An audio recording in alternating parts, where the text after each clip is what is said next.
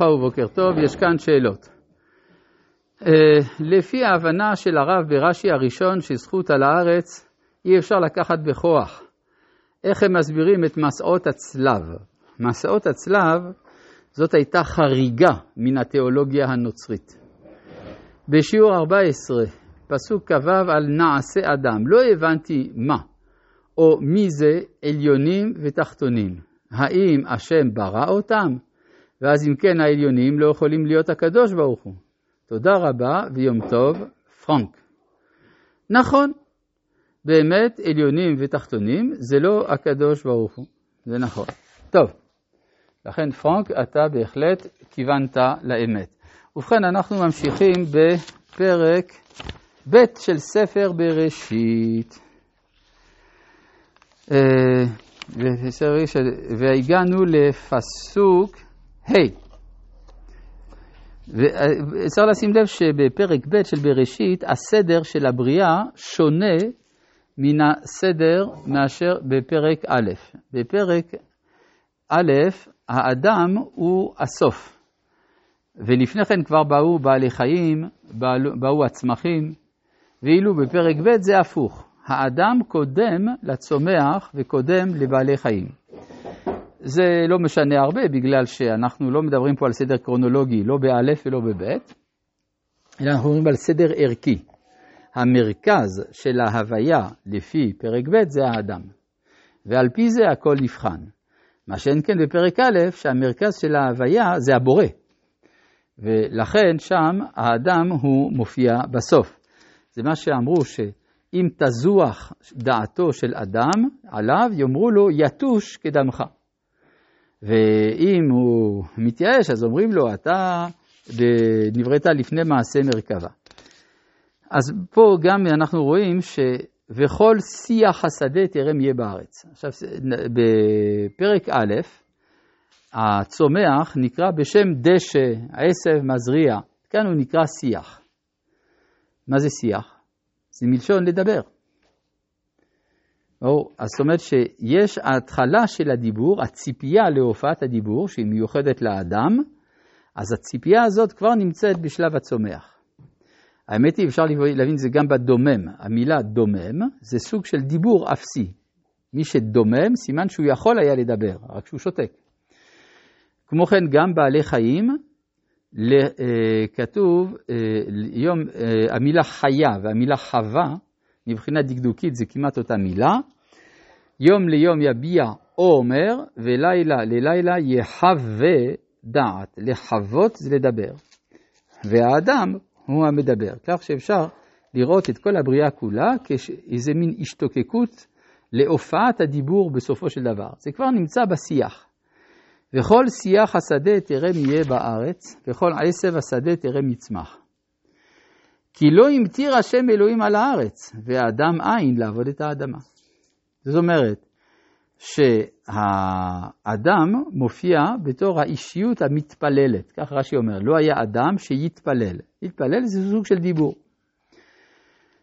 אה, ואדם אין. אז יש אדם או אין אדם? יש, אבל הוא בבחינת אין.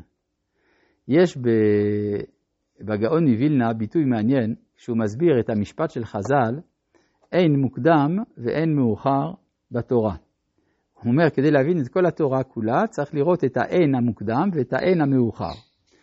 האין המוקדם זה המקום הראשון בתורה שבו מופיעה המילה עין. והאין המאוחר זה המקום האחרון בתורה שבו זה מופיע. אז איפה זה מופיע בפעם הראשונה? זה אנחנו פוגשים, ואדם עין. ואיפה זה בסוף? אין כאל ישורון.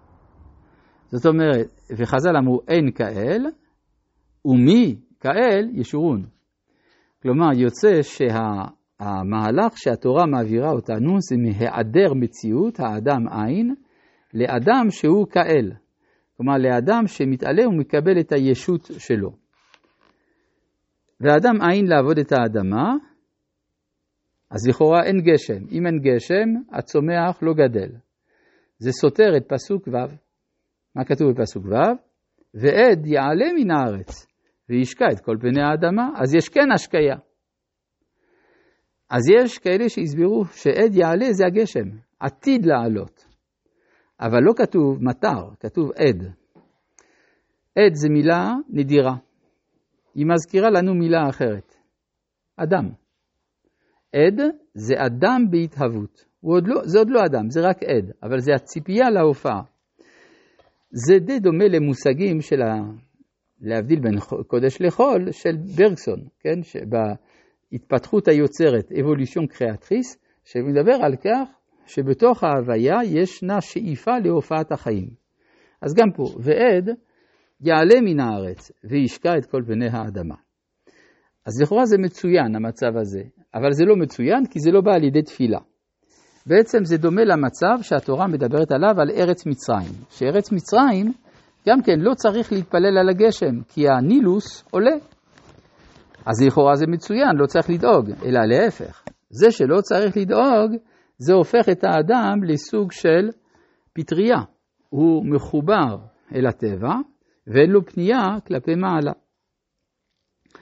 ולכן המצב הזה איננו חיובי, ולכן וייצר השם אלוהים את האדם.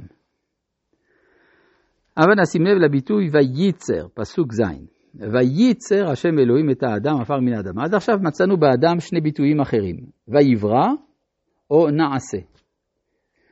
מה זה וייצר?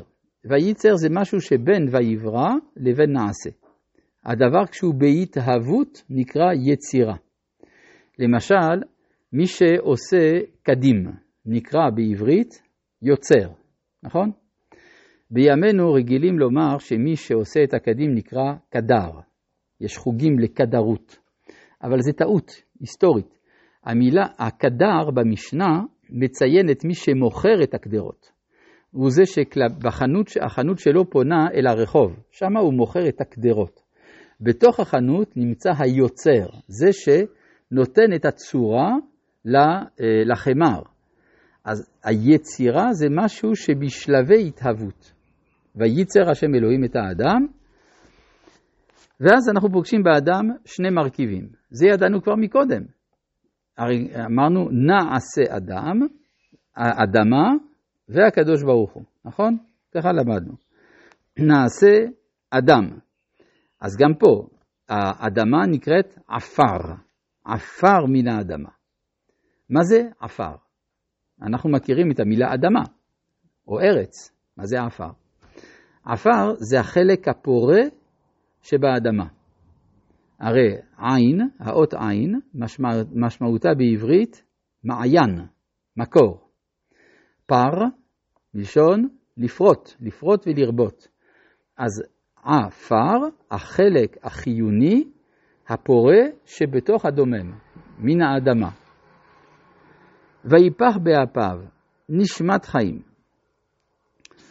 נשמת חיים זה המילה נשימה, בחז"ל אומרים נשימה, בתנ"ך אומרים נשמה. כן? למשל, כל הנשמה תהלליה, הכוונה לא מה שאנחנו קוראים נשמה, אלא הנשימה. ולכן חז"ל אמרו על כל נשימה ונשימה תהלליה. אז גם פה, ויפר באבה נשמת חיים, כאילו איזה נשימה אלוהית, שמופיע באדם, ויהי האדם לנפש חיה. נשמת חיים זה כאילו נשימה של הקדוש ברוך הוא. זאת אומרת שזה הופעת הרצון. כלומר, יש באדם חלק שהוא לא אה, תלוי בטבע, אלא שהוא רצוני וחופשי. כי הוא בא, הוא משתלשל מן הרצון של הבורא. כן, נאמר את זה ככה, אה, כל החוקי הבריאה הם חוקים דטרמיניסטיים. יש אה, הכרח, הכרח על פי הטבע שדברים יתרחשו כפי שהם מתרחשים. אבל האדם הוא חופשי, מאיפה הוא לקח את זה? זה לא בא מהטבע. הרי הטבע לא מגדל חופש. אז מוכרחים לומר שהחופש הזה בא מהחופש העליון. זה במובן הזה הוא בצלם אלוהים, שהוא ממשיך את החירות בתוך עולם החוקיות. בסדר? זה נקרא נשמת חיים. יש אצל רבי צדוק מלובין, אומר שכיוון שההופעה הראשונה של אדם זה הייתה על ידי נפיחה, ויפח באפיו, אז זה אנחנו חוזרים לזה כשאנחנו תוקעים בשופר בראש השנה, שזה ראשית האדם, כשאדם חוזר אל ראשית הווייתו. שלום.